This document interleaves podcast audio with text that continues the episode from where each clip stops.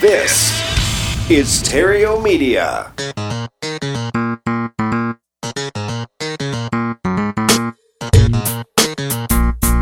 Success in real estate has nothing to do with shiny objects.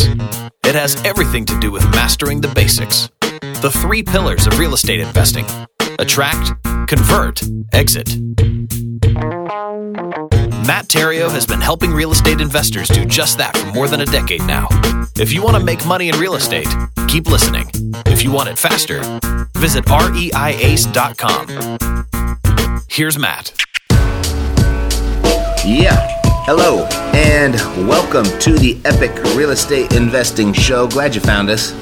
Because if you're frustrated because you don't know what to do to get started or restarted, or don't have the time to do it, or maybe you lack the necessary funds to seemingly get it done, I want you to know that you're in the right place. As each and every week here, we cover different strategies, tactics, and ideas for getting your real estate business to your next level, wherever that next level may be for you, and how to get it done in the time you do have available. And we discuss creative funding and financing strategies to build a cash flowing portfolio that can set you free to provide for yourself and your family to where you can call the shots in your world. That's what we do here each and every week. And so, if that's your situation, if that's what you're looking for, boom, you're in the right spot. All right. And, and just kind of all where that all comes from is, you know, I made the leap from grocery bagger at the age of 34 to a false start as a real estate agent to then landing on my feet as a real estate investor more than 12 years ago. And I'm not done. I haven't reached my real estate investing goals yet, and I don't profess to know it all as I haven't seen it all, but I've seen a lot. I've got more than a thousand transactions under my belt, still flip 10 to 15 properties each month. I hold 50 or so houses and notes, a combination of houses and notes in my portfolio. And uh, I don't know, maybe that doesn't seem like a lot to you because I know people that have a lot more.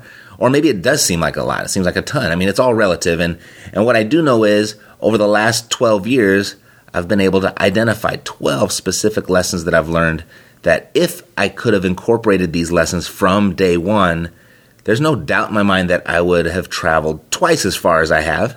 So I want to share them with you so that you can sidestep some of the landmines that are out there as well as accelerating in other areas of your business to help you get to your real estate investing goals even faster. So let's get into these 12 lessons from 12 years of investing in real estate in really no particular order. I'll just start with number one, and then this maybe this is like the first thing you should do. It's keeping good books from day one. You want to keep book uh, good books from day one. Make your bookkeeper your very first hire. And I, I, say that because having to go back and piece all of your documents and receipts and records and paperwork, try to pull all that stuff together, that's not a really good use of your time. And you'll be surprised how quickly and easily you can forget the simple details. And you end up paying your bookkeeper and your CPA a lot more this way as well. So make a bookkeeper your first hire. Keep really good books right from the very beginning. It's good just for uh, it's just good business practice, first of all, but it's good to track um, your income and your expenses so you always have a, a, good idea as to where you are as a business. And it really helps at the end of the year when Uncle Sam comes to take their cut as well. Alrighty, so that's number one. Uh, make your bookkeeper your first hire. Number two, uh, find the deal first. Uh, assemble the team and the systems for this part of your business first, of finding deals. And I've said this countless times. I'm going to say it countless times again because I believe in it so much. And, I, and I've yet to find an experienced real estate investor, a successful real estate investor, to even remotely disagree with me here. And I mean, I just haven't found one. So if you're struggling to get started, or if you're struggling to get restarted, or you feel yourself lacking the confidence in going further and faster, I want you to shift your focus. Place your entire focus on finding discounted real estate and get it under control by presenting a written offer and getting that signature. You want to really focus on this part. This is what your whole business comes out, comes down to. I mean, it's the most difficult part of the business as well, and it's the most profitable part also. So, and uh, you'll find that once you've got a deal under contract, once you've got a piece of discounted real estate under contract, you've got control of that deal with a written contract with a signature on it. Everything else that has had you ever concerned almost magically takes care of itself. It almost magically disappears. That's just what a deal does for you. It's all the power in the transaction, it's all the power in the business. So if you haven't built your lead machine yet to a point where you are generating leads around the clock, that should be your next order of business. That should be the very next thing you should do. Um, potentially even stopping this recording right now and going to work on that. And if you'd like some help, you can grab a copy of my lead machine architecture at epicleadmachine.com, epicleadmachine.com. This will get you started. It's going to help you understand everything your lead machine needs to work for you around the clock. So you're generating leads all day, all night, even while you sleep, even while you might be managing a day job. Go to epicleadmachine.com, assemble the team and systems to finding deals first. I just can't stress that enough. Um, my 12 years of experience is what leads me to say that to you. Because if you don't have leads, you don't have a business. If you don't have leads, you don't have opportunity. If you don't have leads, you don't have a you don't have a shot at this business. All right. So that's the hardest part of the whole business. There's a lot of people out there that'll teach you how to do deals. Very few people out there will stress the importance and teach you how to find deals. I think that should be the the primary function of your business is finding deals. If you can find deals, you call the shots. All right. That's how important that is. So that's number two. Number three, consistent hard work beats the competition when the competition won't work hard consistently. Uh, I'll say that again. I mean, consistency, it's everything. So, consistent hard work, it, it beats the competition, it beats talent, it beats people that are have, that have more resources than you, that are been doing this longer than you, that are more experienced than you, that are smarter than you, or, or whatever that may be, are better looking than you. Consistent hard work beats everything when everything else doesn't work hard consistently. Like I said, consistency, it's everything. So you want to track, you want to measure, you want to manage, and trust your activity. The, the top performers in any endeavor, they set their goals to behaviors and processes rather than the outcomes. You got that? They set their goals to behaviors and processes. The consistent hard work on a daily basis. They set their goals there rather than focusing on that outcome. That's not the goal. For example, if your goal is, say, to win the New York Marathon, the person that wins that will actually win the marathon will narrow and focus their goal to daily goals and the process of preparing for the marathon. They're going to wake up each morning, they're going to get their run in, and they're going to measure it. For they know this simple daily activity, tracked and measured, will be the biggest indicator as to whether or not they will indeed win the New York Marathon. And running a business is just like that. The equivalent to tracking your daily workout, your daily run, you want to track your daily marketing, your, your daily advertising. You want to track your daily conversations with the leads that your marketing is generating. You want to track the daily appointments that you set and run. Uh, the daily offers that you write. How many offers a day are you writing, and how many of those are you getting accepted? Those are, that's where you want to set your goals. You want to track those activities. You want to track them on a daily basis. You want to track them consistent, uh, consistently. You want to track them with persistence, and the outcome is going to take care of itself. And if you'd like a tracking sheet of the daily activities you should be tracking and measuring, uh, you can grab a copy of the one that we use inside of the Epic Pro Academy at dailysuccessreport.com. I think that's the last domain name I'm going to give you. Um, so Epic Lead Machine for the uh, architect, the lead machine architecture, epicleadmachine.com. And then uh, for a tracking sheet for your daily activities, the right activities, the activities, the money making activities, you can go to dailysuccessreport.com. All right, so that's number three. Consistent hard work beats talent when talent won't work hard consistently. Got it? All right, so number four, I want you to document and systemize everything. Document and systemize everything, but there's a caveat there. Once you've got it documented and systemized, I want you to delegate. But don't abdicate. Delegate, but don't abdicate. The further along I, I progress in my entrepreneurial journey, the more of a believer and implementer of document everything that I do, the, the more of a believer I become. And, and now I, I, do this for every process in my business, and that keeps it run. It keeps it running and growing. That's what we do for the for our REI Ace clients. Is we give them these documents. We give them our processes, we give them our systems, and then we go and we implement them for them. But um, it's it's really what keeps the business running and growing. I mean, I winged it for a really long time, and and I can look back to see how that really held me back. I mean, you'll forever be a one man band stuck in that self employed quadrant with your income restricted by your ability to produce a result. And unless you have your systems documented and implemented, the results you'll be able to consistently produce, it's going to be limited.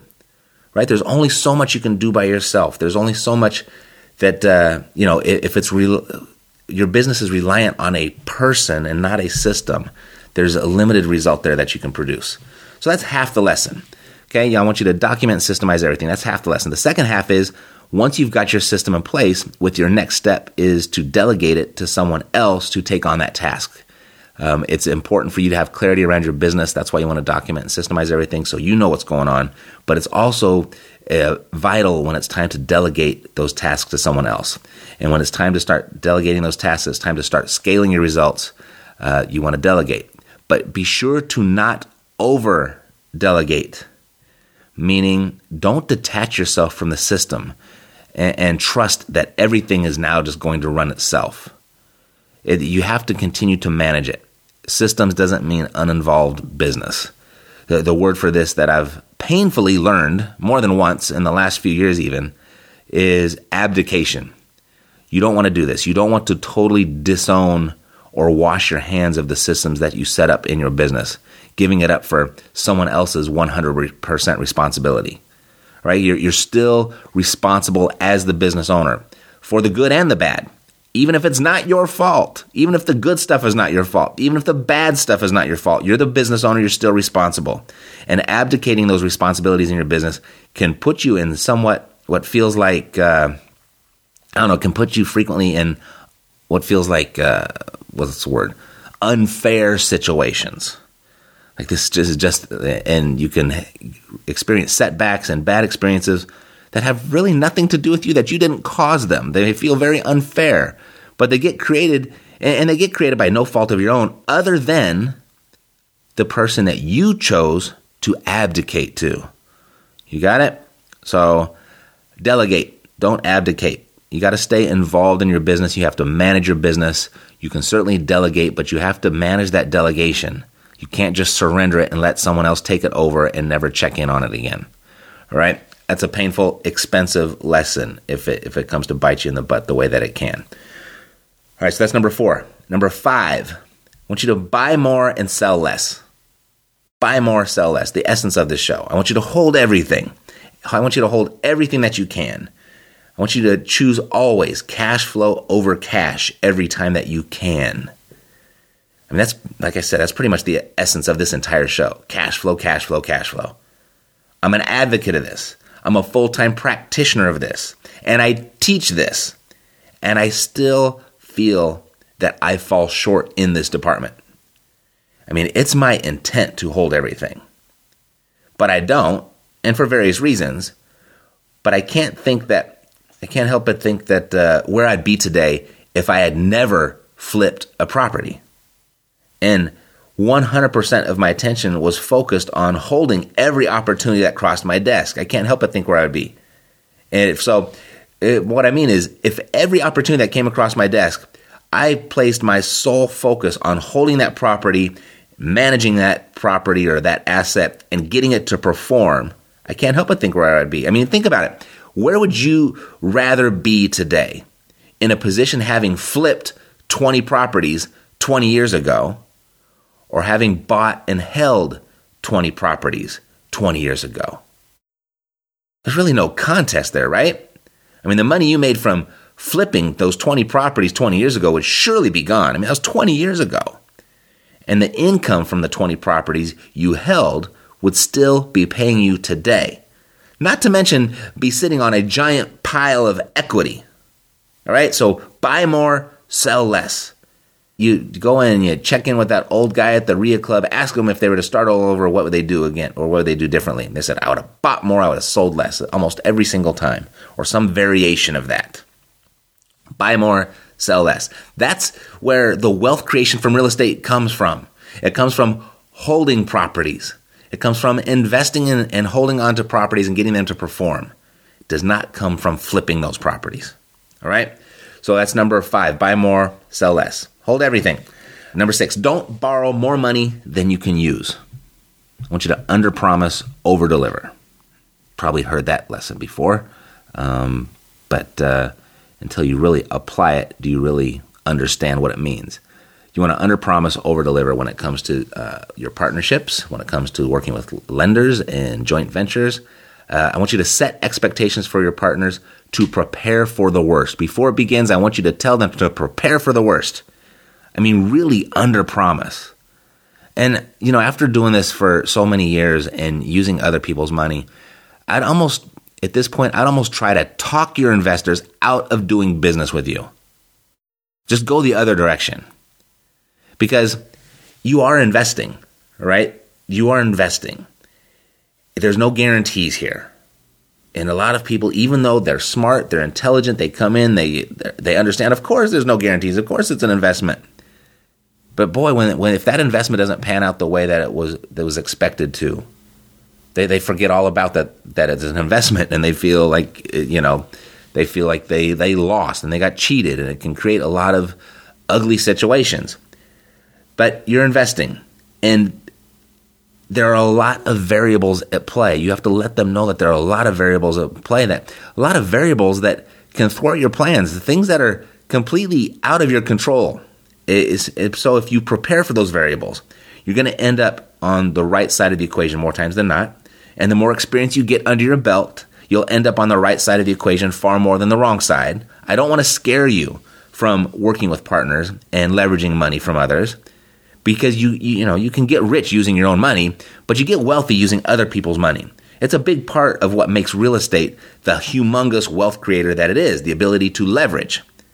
So that's the right side. That's where you want to be. But the wrong side is still there. It never disappears. There's always that danger of getting on on the wrong side or falling down on the wrong side and and that can ensnare the brightest and the best of us. And when it does, it's one thing to have yourself to answer to, but it's a totally different game when you have partners or lenders involved that are depending on you. So that, that's one part of this. When a deal goes wrong, it, that's you want to prepare your your lenders, your partners for the for the worst. The second part is when you can't find a deal or enough deals to put your partner or your lender's money to work, yet you're still responsible for their money and the return on that money, whether it's working or not. I mean, I, I learned this with the Epic Wealth Fund. You know, we raised a decent chunk of money right up front. We started putting it to work, but you know what? We couldn't deploy it fast enough yet we were still responsible for the return to our investors. I mean, it took us a little over a year to catch up and get the fund in the positive, in the black. I mean, it's doing fine now, but knowing what I know now, I wish I would have won. First, I wish I would have prepared the investors for the time it would take to produce the return promised. And two, not taking all of the, the money people were willing to give me just because they're willing to give it to me.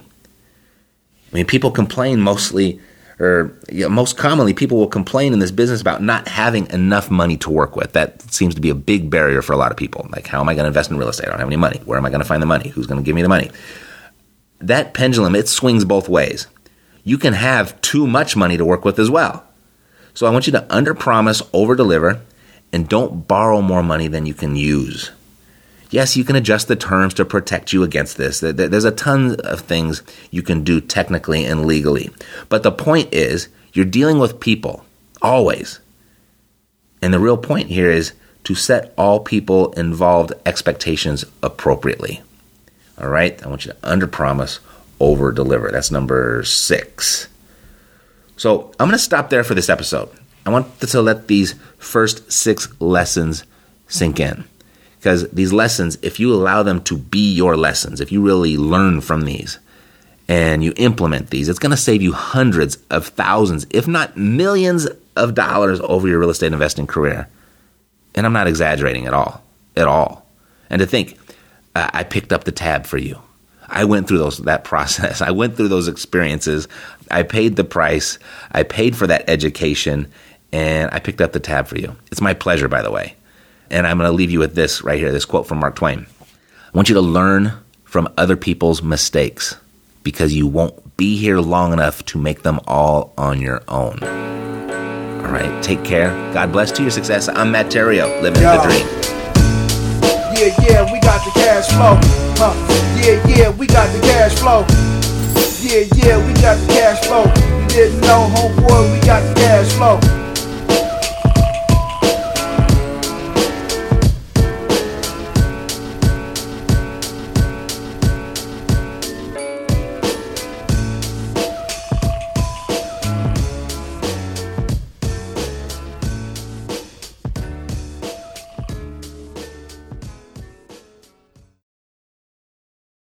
This podcast is a part of the C Suite Radio Network. For more top business podcasts, visit c-suiteradio.com.